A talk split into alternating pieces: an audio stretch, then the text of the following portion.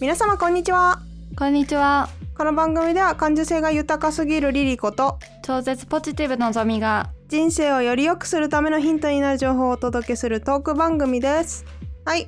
今週も詐欺のお話なんですが前回は最近の詐欺ってこんな感じなんだよねみたいな話をさらっとして激ヤバな詐欺の手口を最後に紹介して終わったんですけども今回はじゃあ実践じゃないけど実際に私が詐欺の被害に遭ったことがあるんですよへえお恥ずかしながら。なのでその話をしてまあしくじり先生みたいな感じだよね今回も、うん多くないって思うけど俺みたいになるなみたいな感じですね。うんうんうん、ちなみにのぞみさんは詐欺に遭ったことはないんですかないね今のところ多分めちゃくちゃ平和だな。 ねいや幸せなことですよ本当に。ねうんだってメールとかでも来るからそれを回避できてるってことですよね。そうだねまあリンク踏んじゃったこととかあるけど全部セーフだったあのマジ会社のパソコンに来ててうん前の会社が本社がうん。アメリカだったからうん、英語できててしかうもん誰かのシェフのオリジナルレシピみたいなあ感じで なんかすごい仕事に関わってそうな感じだったから、あ。うんうんうでん何なんだろうと思って普通にリンク踏んだらうんよくわかんない画面になってうん上司に「えなんかリンク踏んだらよくわかんない画面出てきたんですけど」みたいなこと言ったらう「ん、あこれ従業員のセキュリティ意識のチェックのやつでメール開けたのが何パーセントかリンク踏んだのが何パーセントかっていうのを測るためにやってます」みたいなこと言われて「ああ」えみたいなそれ会社の詐欺メールに引っかかったってことじゃん。そうそうそうそうそ うやーば。会社が作ったいやでもレシピの詐欺メールなんて来ないって普通。いやなんかそう思ったんだよねしかもダイエットコーチの会社だったからさあそういうの始めたんだと思ったんだけどいやーまあ来ないってっていう思い込みからそうなっちゃうっていう点ではどんなこともありえるっていう風なマインドを持っとくことが大事かなとは思うんですけどそうねありえないって言ったらだってちょっとギャグだけどこれもだいぶ前10年以上前の話だと思うけどなんか松潤からメール来て「100万円受け取ってください」とかメール来たことあるからあーこんなんギャグでしかないでしょ本当に。お金じゃないメールとかも来てた気がする僕はジャニーズでみたいなすごい監視されちゃってるから連絡できる女の子いなくってみたいなそういえば来てたなわんで私なん そうそうそうそうそうそういやでもあれなんかクリエイティブすぎてもはや創作としてはもう クオリティが高いからある意味芸術作品なんじゃないかなあれ 確かになんかもうジャニーズで私生活とかすごい制限されててって書いてん のに「ヤマピーです」みたいな「ええー」みたいな 名前名乗れちゃうんだみたいな今すぐには思いつかないけど多分なんかギャグみたいな詐欺メールとかで調べたらもうめちゃくちゃ出てくると思うんでね私も後で調べて今日はそれを酒のつまみに寝るか酒飲まない けどはい まあそんなことはさておきでも私が引っかかった詐欺って、うん前回クソって言ったフィッシングなんですようんだからもう人一倍フィッシングには恨みを持ってるんですね私おーつられといてあれなんですけどしかも2016年とかだから7年ぐらい前かうんうん自分がアホとしか言いようがないんですけども私が引っかかったフィッシング詐欺はアップルを装ったメールだったんですねうんうんあなたのアップルアカウントがロックされちゃいましたみたいな典型的なやつだったんですけどその当時は結構まだもう出始めぐらいだったんですようんうんだからえロックされちゃったのみたいな感じで焦ってしかも大体焦らせるような内容で2日以内にログインしてロックを解除してくださいみたいなこと書いてあったんですよ確か焦るね うんまあ2日もあるんだって感じですけど まあ単純にその焦りから人間心理として2日とか書かれてたってすぐやりたいじゃないですか。うんうんなんかすぐログインしようとしちゃったんですけど確かまあいろいろ情報を入力するところあったんですけどやっぱりまあフィッシングとしては典型的なんですけど本当に似ててアップルのログイン画面に。うんうんなんですけどなんか変だなっていう感覚ってやっぱあるんですよね引っかかった人だったらわかると思うんですけどちょっともう焦りで早く情報を入力してロック解除したいみたいな気持ちになっちゃってうんでまあ途中まで入れて送信を押す直前ぐらいまで行ったんかなうんなんですけど多分なんか画面が2回に分かれてたのかな次に進んでさらにその次の画面でクレジットの情報とか入れるみたいな感じだったのかな忘れたけどまあ完全に送信を押さなかったんですよ私は。なんだけどやっぱり入力してる時点でもう取られちゃってんのかなリアルタイムに。へえでまあ結局カードの情報が持ってかれちゃったみたいでそれからほどなくして確か航空券かなんか勝手に買われてで私はパニックになってカード会社に連絡してえどうしようどうしようってなってたんですけど結局カード会社が負担してくれたかなんかだったんですよね。うんでその時は1回目だったんでしかも音がめがなかった気がします。あ音がめとかあるんだ音がめってかそのカードがもう使えなくなるっていうことですよね要は。あーうん、なんですけど確かフィッシングで似たような本家そっくりの画面になってたっていうところは結構はっきり覚えててうんうんしかももう一個私がアホだなっていうのはアップルを装ったメールだとして普通日本語で来るじゃないですかその時私日本にいたのでうんうんなんか知らんけど英語でメール来て生地英語が分かってしまうばかりにそれを 普通に疑問持たないで「えロックされたの?」っつって クリックしたっぽいんですよ。もう本当にバカえなんで日本語じゃないのっていう感覚になんでならなかったんだろうね。あーバイリンガルのあれだね 一生の失敗や。まあでも言ってもそのまあ12万ぐらい買い物1回だけされただけだったから良かったけどでもまあその当時全然金がなかったのでめちゃくちゃダメージを負いました私は精神的にもう生きた心地がしなかったもんいやそうだよねえ12万を私が払うってなったらどうすんの借金になるかもしれないじゃんみたいな そんだけ金ねえんだよって話なんですけどえこれどのタイミングでさクレジット会社に連絡したのえーなんか変な請求が来てるっていうのに気づいた時だったかな多分あーなるほどねフィッシングに引っかかったっていうのが情報を入力した直後は実感としてなかったんですよなんか怪しいからちょっと入力するのやめとこうっつって私は引き下がったつもりだったので情報が渡ってるっていう自覚がなかったんですねなるほどなるほどうんでもサブミットボタン送信ボタンを押さなくても行ってる場合はあるから、まあ、サイトに行った時点でだいぶ黄色信号なんですけどそこで何か入力し始めたらもうほぼ赤ぐらいで思っといた方がいいかもしれないですねうんうんうん、まあだからとにかく ログイン情報はもうめちゃくちゃ警戒しながら入れるぐらいでいい。てかなんかアプリとかで入れたら確実なんじゃないかと思うんですけどね今んとこはね分かんないですよ今後なんか新しい詐欺が出てきてアプリとかでも入力して情報を盗む技術とかが出てきちゃう可能性はあるかもしれないので今の時点の話なんですけどうんまあとにかくその2段階認証とか前回言ったね SIM スワップなんかはせっかくセキュリティガチガチにしてるっていうその2段階認証を破られてるっていうのが一番怖いポイントだと思うんで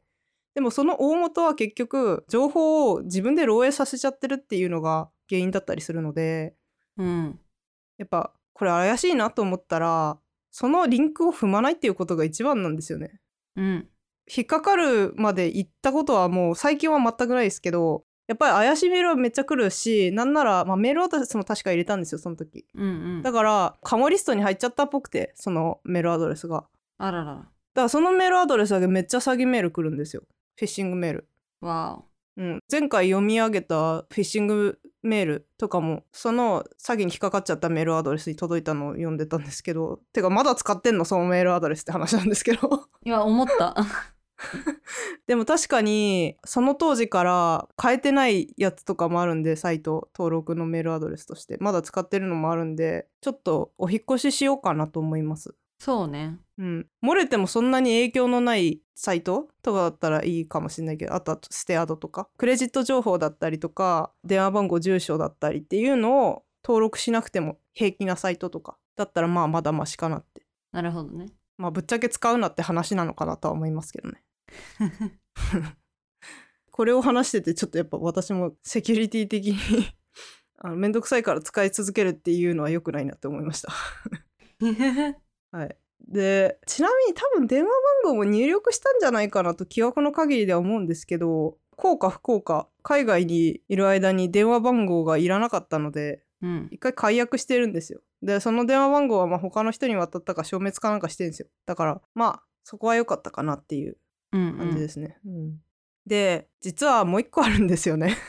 えー、すごいもうまだ引っかかんのお前みたいなもうめっちゃバカやんってなるんですけどこれはでも私の落ち度もまああるっちゃあるけど防ぎようがないっていうのが正直なところでスキミングっていうのなんですけどうんまあ日本だとそんなに馴染みがないかもしれないですけど海外の ATM とかだと結構あることで ATM だけじゃないねクレジットのポスマシンとかもそうなんですけどまあ今はここ数年ぐらいであのタッチ決済っていうのが割と普及してきたじゃないですかクレジットカードでもね。うんうんペイウェイブみたいな w i f i を横にしたようなやつのアイコンがついてたらあれタッチで決済できるやつなんですけどうんうんちょっと前まではその IC チップとかで差し込んで支払いするのが主流だったじゃないですか。なのでスキミングはその時が多分全盛期だったんじゃないかなと思うし私が引っかかったのもタッチできない差し込みでしか決済ができないタイプのクレジットカードだったんですけどうん手口としてはなんか ATM とかそのポスマシーンとかに差し込み口にめちゃくちゃそっくりなでもカードの情報を盗む装置っていうのが取り付けられてるんですよ。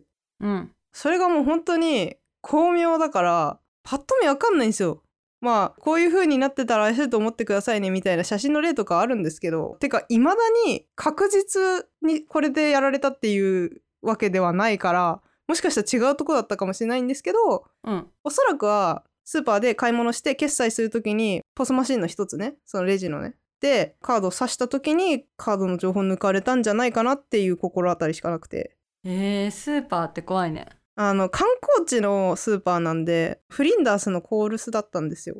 あ外国人とかめちゃくちゃ来るところだしただまあ仮にポスマシンにスキミングのセットをくっつけたんだとしたらいつやったんだろうとしか思えないですよね深夜とかの人が少ない時間帯に警備の目をくぐってしれっとお客さんのふりして刺したとかかなと思うんですけどーうんもしくはもう最悪の場合なんか店員がやってるとかいうっていう可能性もゼロではないと思うんですけどおおー店員だからといって信用できるわけではない場合も普通にありますからね。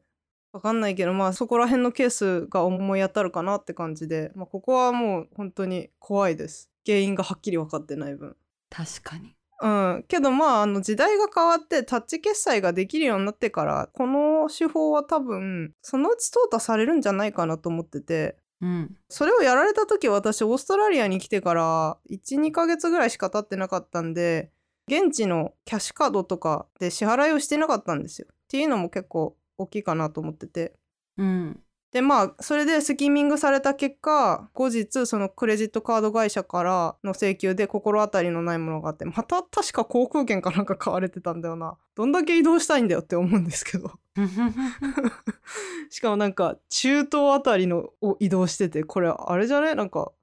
不法移民とかの輸送に使われてんじゃねとか思ったんですけどうんうん先で航空券を買う理由が私はちょっとそこまでは解明しきれてないんですけどもし心当たりがあったらぜひ教えてほしいですねうんうん、多分理由があると思うんですよ傾向としてこういう感じで買うっていうことはうんまあそれも10万ぐらいででもこれ2回目だったし同じカード会社だったかな確かなのでもうねカード会社ブチギレですよね カード使えなくなりましたえー、そうなんだそうですよだって海外行ってクレジットカードないって辛いですよだからまあそんなこともあろうかと私は2枚用意して海外行ったのでまあなんとか心もとないものの1枚でどうにかサバイブしましたけどもうんこれが仮にね海外で例えばねワーホリとかでね長期で行くってなった時にカード1枚しか用意してませんでしたでそのカードが詐欺かなんかにあって使えなくなっちゃいましたってなったら結構罪だよねっていうふうには思いますうんううんんだからまあそういう意味でもまあいい教訓にはなりましたよねうんなのでこれからね若くて志高く海外へ出かけて海外移住とか海外旅行とかでもいいけどちょっとやってみようかなみたいな人はそこら辺のリスクヘッジもした方がいいですね。うん犯罪なんて日本の日じゃないですもんね。詐欺じゃないにしてものぞみさんも結構なんかいろいろあったんじゃないかなと思うんでうんこの間財布落としたとか言ってましたもんね海外で。そうん。うやっちまったでも使われなかったんですよね。気づいたの早かったからすぐ止められたいやーがのぞみさんちゃんとしてますね。ちゃんとしてる人は落とさないんだけどねいやーでも人間だからミスはありますよ誰だって。うん、っていうのがまあ私の失敗だったんですがさすが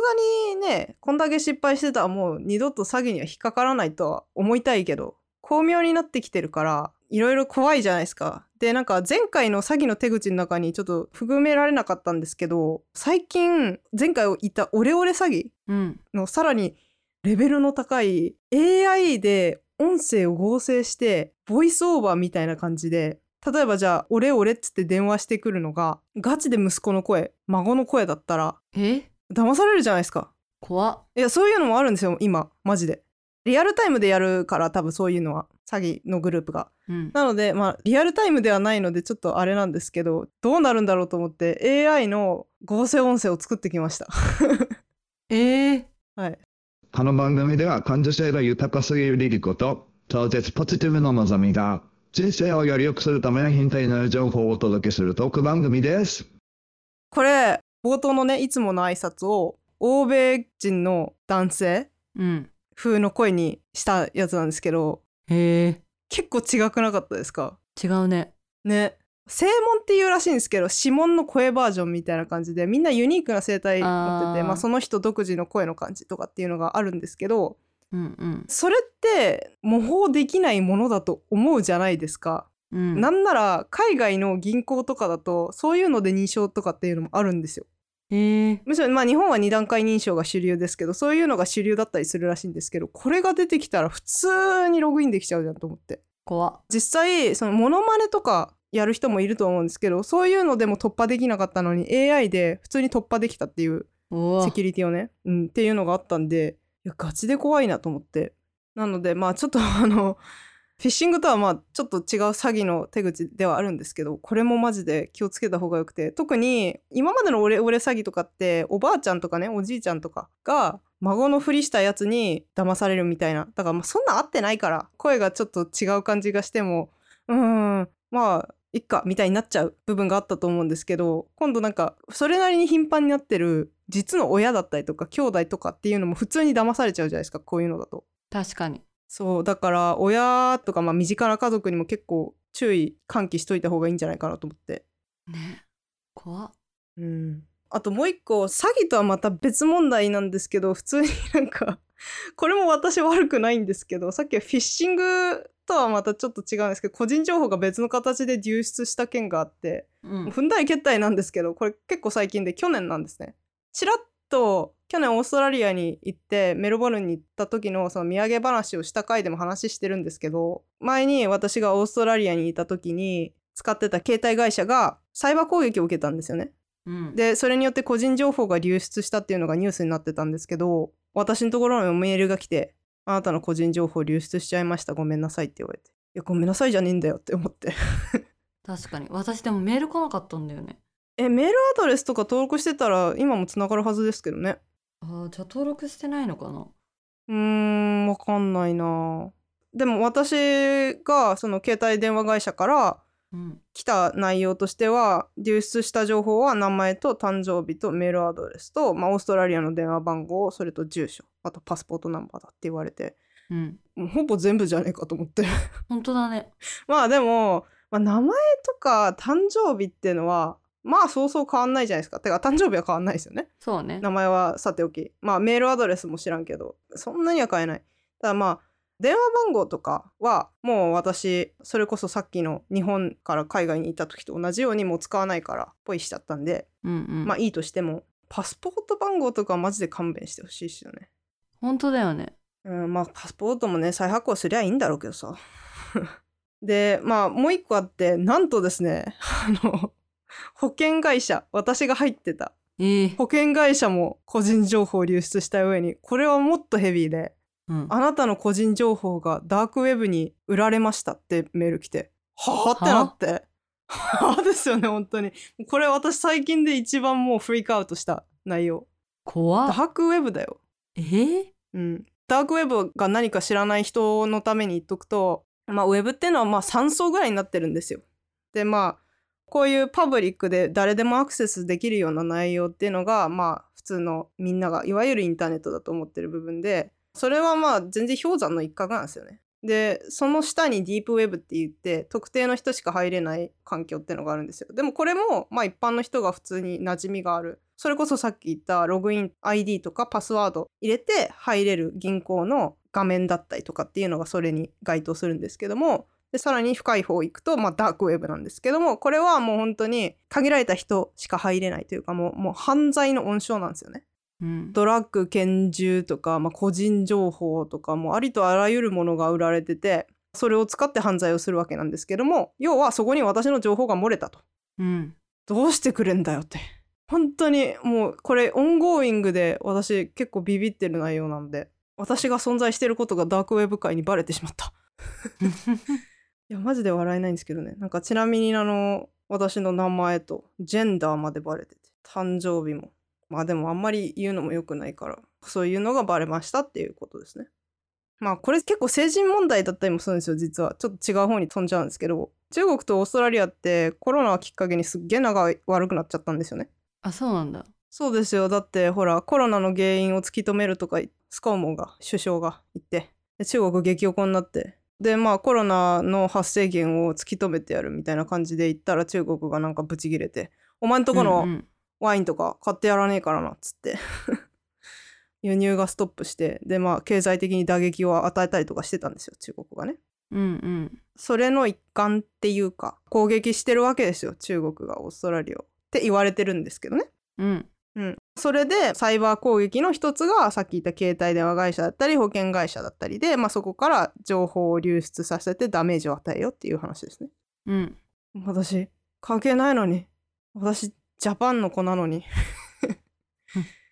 巻き込まれた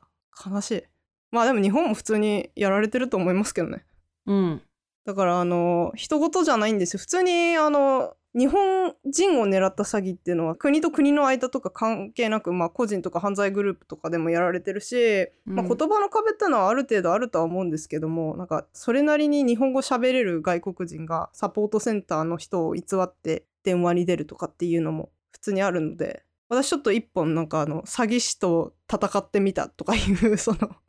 動画見たんですけど、うん結構外国なまりの強い日本語ででもそんな日本語喋れるってすごいことだと思うからそれをもっとプラスの方に使ってほしいですよね、正直そうねうんもったいないっすようん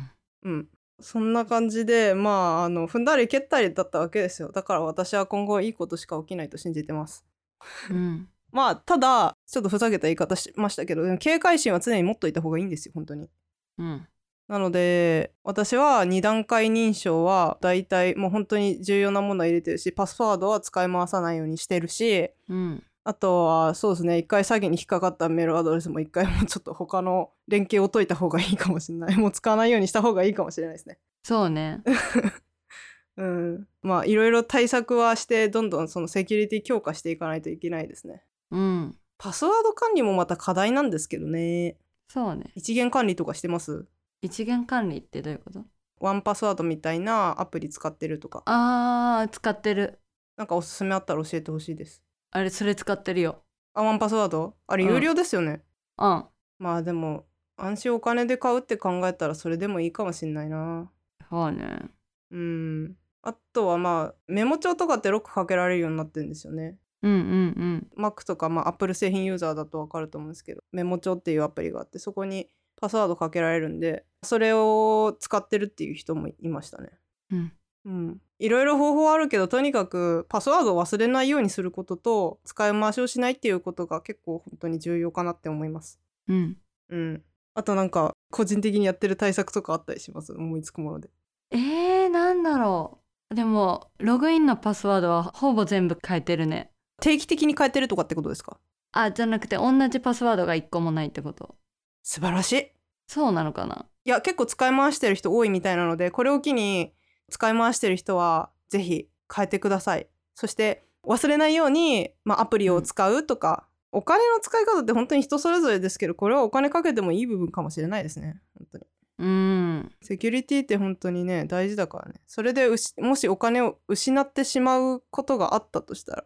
あそこでお金かけてればみたいになっちゃわないようにねうんはいそんな感じであと今回はちょっとコメントが来てたのでうんお久々に読みたいと思います2個来てたんですけど1個目ね第49回初心者のためのふるさと納税レクチャーの回で加賀さんから今までいろんな場所でふるさと納税の話を聞きましたが一番わかりやすかったです勉強になりましおたーありがとうございますといやー